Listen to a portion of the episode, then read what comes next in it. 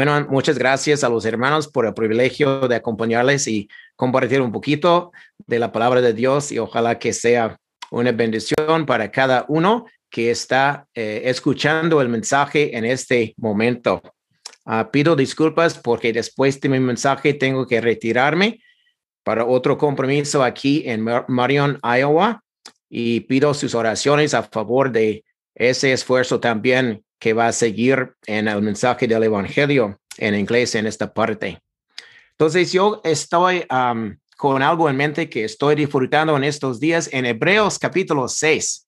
Hebreos capítulo seis, por favor, si usted tiene uh, la Biblia de la mano, perfecto. Si no, yo creo que voy a poder mostrarle en uh, la pantalla la porción que quisiera considerar por un ratito con ustedes. Hebreos capítulo seis, comenzando desde versículo trece, por favor, y espero que si no tiene su Biblia, que pueda ver la letra, que no sea demasiado chica y que pueda seguir la lectura, y si no, puede simplemente escuchar la lectura de lo mismo. Hebreos capítulo seis, versículo trece dice, porque cuando Dios hizo la promesa a Abraham, no pudiendo jurar por otro mayor, juró por sí mismo, diciendo, de cierto te bendeciré con abundancia y te multiplicaré grandemente. Y habiendo esperado con paciencia, alcanzó la promesa. Porque los hombres ciertamente juran por uno mayor que ellos, y para ellos el fin de toda controversia es el juramento para confirmación, por lo cual, queriendo Dios mostrar más abundantemente a los herederos de la promesa la inmutabilidad de su consejo, interpuso juramento para que por dos cosas inmutables en las cuales es imposible que Dios mienta, tengamos un fortísimo consuelo los que hemos acudido para asirnos de la esperanza puesta delante de nosotros, la cual tenemos como segura y firme ancla del alma, y que penetra hasta dentro del velo donde Jesús entró por nosotros como precursor, hecho como sumo sacerdote para siempre, según el orden del Melquisedec. Es todo lo que vamos a leer con la bendición de Dios sobre la lectura de su preciosa palabra. Bueno, eh, tengo que confesar que no muchas veces he intentado predicar sobre esta porción. En parte porque es una, uh, es una porción en donde, en, en que se, se, se ve bastante concentrada y compactada, mucha, uh, mucha verdad, mucha enseñanza. Pero vamos a intentar descifrar o sacar a luz uh, sus mensajes que yo pienso son sen- sencillos en sí y son reconfortantes también. Muchas veces este mismo capítulo ha sido usado por uh, muchos grupos llamados evangélicos que uh, tuercen el mensaje del evangelio tratando de comprobar por la primera parte de este capítulo que la salvación se puede perder.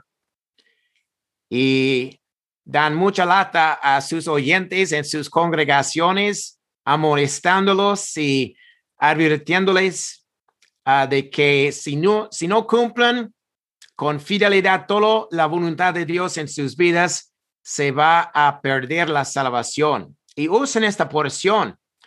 Uh, pero realmente la porción en Hebreos capítulo seis, la primera parte, no se dirige a personas ya salvas, sino es una advertencia a personas que tenían tal vez una profesión de ser salvas cuando no lo eran, no realmente eran salvas. Y además de tener esta profesión superficial y no real de ser cristianos, estaban ellos volviéndose al seno del judaísmo o estaban siendo tentados de volver allá. Y al volverse allí, por el plan de Dios en su infinita sabiduría, ellos estaban haciéndose apóstatas, perdiendo toda posibilidad de arrepentimiento o de salvación. Entonces, esto no es mi tema, pero eso es nada más una breve explicación de lo que es la enseñanza de la primera parte del capítulo. Pero entonces, irónicamente, en, a, en esta misma uh, porción, en este mismo capítulo, en donde uh, suelen los falsos maestros enseñar que la salvación no tiene seguridad, es precisamente aquí en donde vamos a ver la absoluta seguridad de la salvación de cualquier pecador que arrepentido se haya acudido a Cristo para la salvación de su alma. Entonces, acabamos de leer en Hebreos capítulo seis y versículo, uh, versículo trece. Y allí tenemos un ejemplo, un ejemplo. Sacado del Antiguo Testamento, un ejemplo uh, llamativo porque para los judíos a quienes fue uh, dirigida esta carta, esta epístola, para ellos el hombre, el patriarca de su nación, de su religión era Abraham. Entonces se pone el ejemplo de Abraham. Y cuando Dios renovó el pacto, la promesa que él había hecho con Abraham, que iba a haber una, una descendencia innumer, innumerable de, de, sus, uh, de su simiente, que iba a haber una gran, una gran población descendientes de Abraham, que en su simiente serán, serían benditas todas las naciones de la tierra.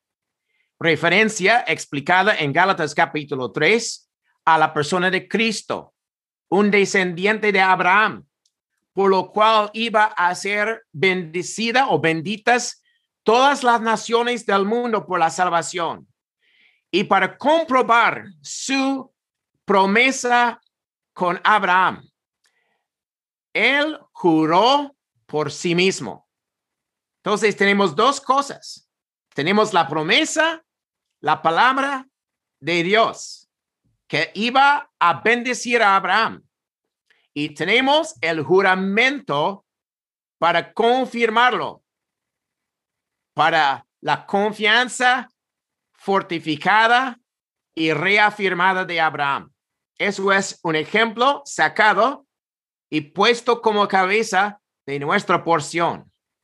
Ahora, hablándonos a nosotros de la salvación y la promesa de Dios en cuanto a la salvación, se, se aplica el, en paralelo las dos cosas en que tenemos la promesa de la herencia de la vida eterna respaldada, reafirmada y reforzada por el juramento de Dios.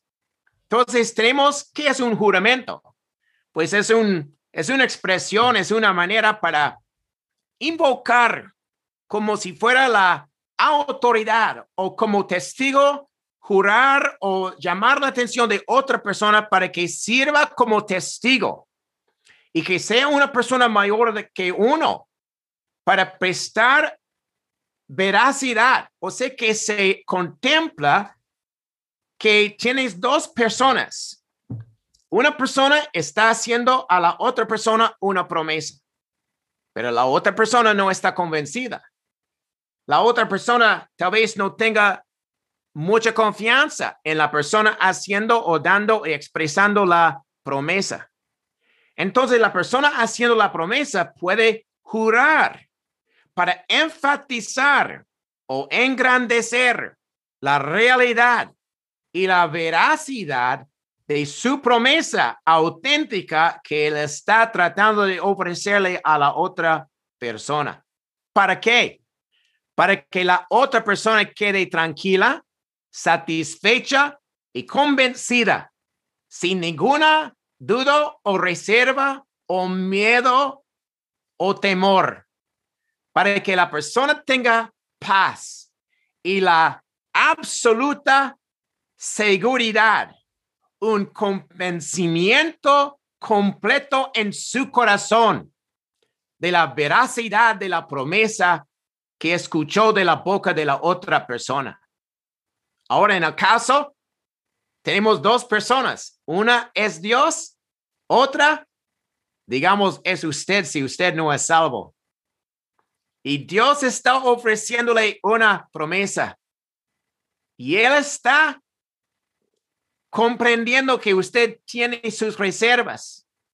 Tal vez esté pasando por un tiempo de muchas dudas, mucha controversia en su mente, tal vez mucha confusión, tal vez muchas preguntas sin respuestas, tal vez con temblando con miedo y no estando completamente convencido.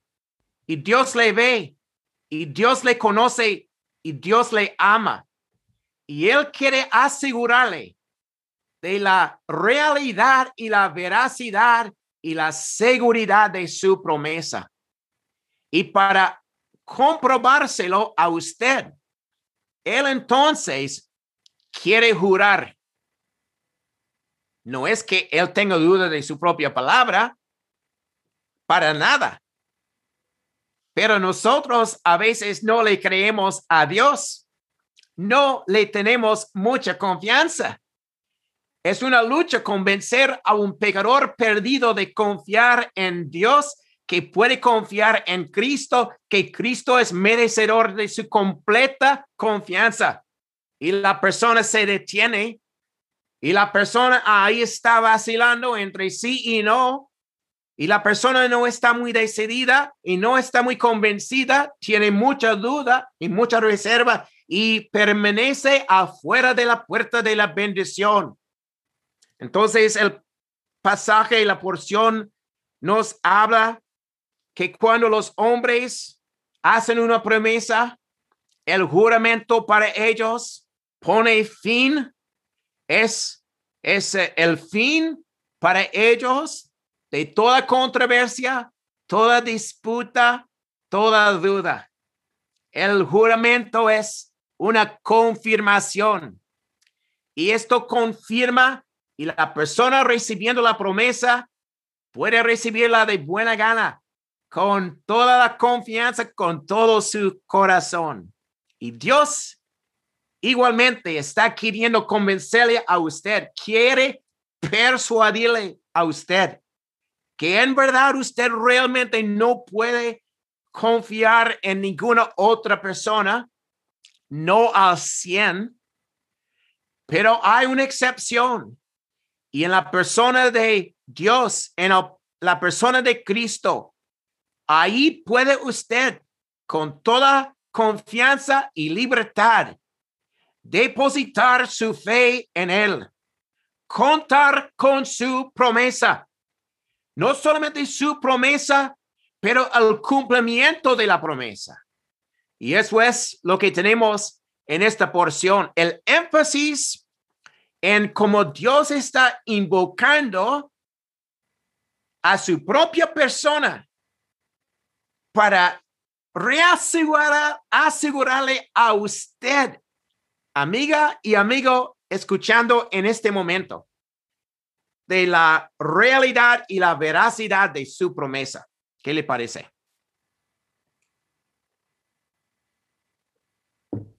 Dios es un Dios de mucha paciencia. Él no puede mentir. Por eso tenemos la invocación de su propia persona para poner un contexto de seguridad para el oyente, para el que recibe este mensaje de salvación, la promesa de la herencia eterna, la redención eterna. Dice versículo diecisiete, compruebe lo que estoy tratando de explicarle. Escuche las palabras. Dice, porque por lo cual, queriendo Dios, es la intención de Dios, mostrar más abundantemente, abundantemente. O sea que no es escasa evidencia, no es una pequeña, pobre, débil expresión de su promesa. Con toda la autoridad de este gran poderoso Dios, Él le presenta a usted una oferta de salvación eterna. No es exagerada. Ofrecerle a usted un, una bendición, la salvación regalada completamente gratis. Dice el versículo, su intención, queriendo Dios mostrar más abundantemente a los herederos de la promesa la inmutabilidad de su consejo. No le estoy promet- no le está prometiendo algo hoy y lo va a cambiar mañana. No existe ningún cambio en su propósito, en su consejo. Y para ratificarlo y para reforzarlo, dice el último del versículo, interpuso juramento. Y el juramento era jurar por su propia persona. Juró a sí mismo. Y esto comprueba y da fuerza, da gran poder, da gran peso. Muestra la validez de esta maravillosa y vasta promesa. Dios ofreciéndole la eternidad gratis en su presencia, comprado por sangre de Cristo. Gratis para usted, costoso para él. Pero eso es el punto. Ahí está el chiste. Él está queriendo explicarle de tal forma que usted esté completamente tranquilo, convencido, dispuesto a recibirlo sin ninguna duda. Me gusta esta expresión. Interpuso juramento. Si no entiendo mal, es la idea de interponerse a sí mismo. Está poniendo su, a su propia persona en las balanzas, en la línea, como condición para que se cumpla esta maravillosa pro, promesa de la salvación de su alma. Luego dice en versículo dieciocho, no solamente su intención o invocación o su, um, la inmutabilidad de su consejo o la interposición de su juramento, pero también habla de dos cosas inmutables en que, en las cuales es imposible, una imposibilidad que Dios mienta. Tanto por las dos cosas inmutables, la promesa y el juramento. En ninguno de los dos existe ninguna posibilidad que Dios mienta. Un Dios honesto, un Dios con integridad, un Dios transparente, un Dios merecedor de que usted se acerque a los pies de Cristo para recibir la bendición de la salvación. Y para terminarlo, tenemos en el último de este versículo dieciocho, dice, para que tengamos nosotros un fortísimo consuelo, los que hemos acudido para, asir, para asirnos de la esperanza puesta delante de nosotros. Ahora, aquí tenemos la idea de asirnos o de habernos refugiado. Entonces, en la, lo demás de esta porción, si, si todavía está siguiendo al hilo, tenemos cuatro figuras de la aseguranza de la persona salva. Primero, tenemos una ciudad de refugio. Esto se encuentra en, este, en esta expresión, los que hemos acudido. Los que hemos huido para refugiarnos y para asirnos de la esperanza puesta delante de nosotros. La segunda figura es una ancla.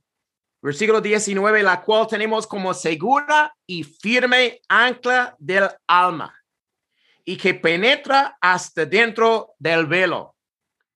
Pero luego la tercera figura es el precursor. El que va avanzándose, adelantándose de los demás para entrar primero y asegurar a los demás de su llegada también, sanos y salvos por la gracia de Dios. Y el último, la última figura es figura de un sacerdote.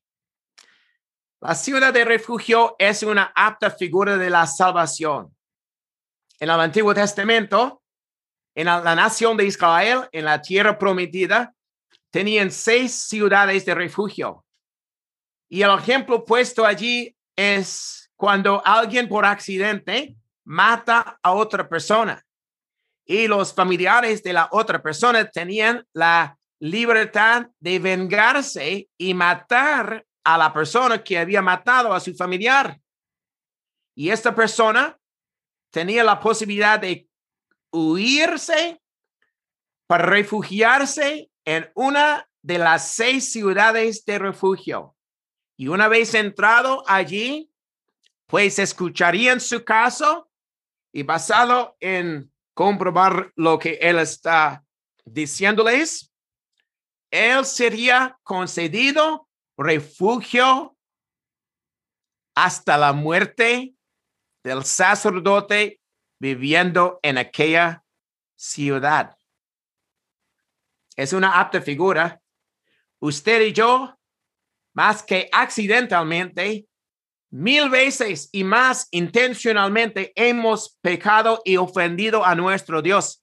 Y la venganza justa de la ira de Dios nos está siguiendo, nos está persiguiendo y nos puede alcanzar en cualquier momento. Le urge, amiga y amigo, refugiarse, huirse, ponerse los tenis y darse prisa y correr con todo, con toda prisa a la puerta de la ciudad de refugio, figura de Cristo mismo, para recibir la bienvenida, la entrada allí y para tener la protección, no hasta la muerte del sacerdote allí que es Cristo, porque Cristo no muere.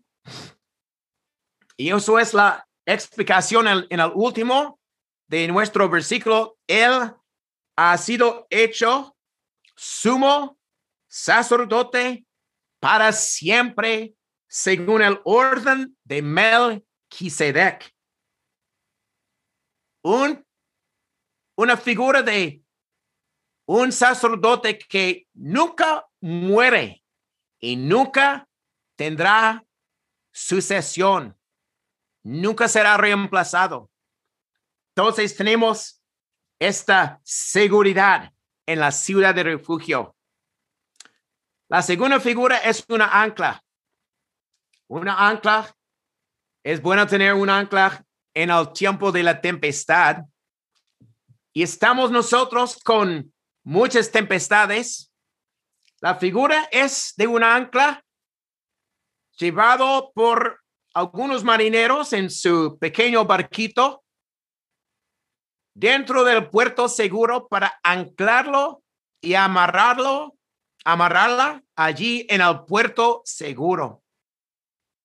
Y todos los que están en el barco grande serán jalados y van a llegar también seguros y salvos y sanos al mismo puerto, al mismo lugar, al mismo destino de seguridad y paz, salvados de la tempestad. En este mundo, en esta vida llena de muchas pruebas y problemas y sufrimientos. Qué gusto saber, qué gozo saber, que pase lo que pase, venga lo que venga en las tempestades y los tormentos, uh, las tormentas de esta, de esta vida, de este mundo.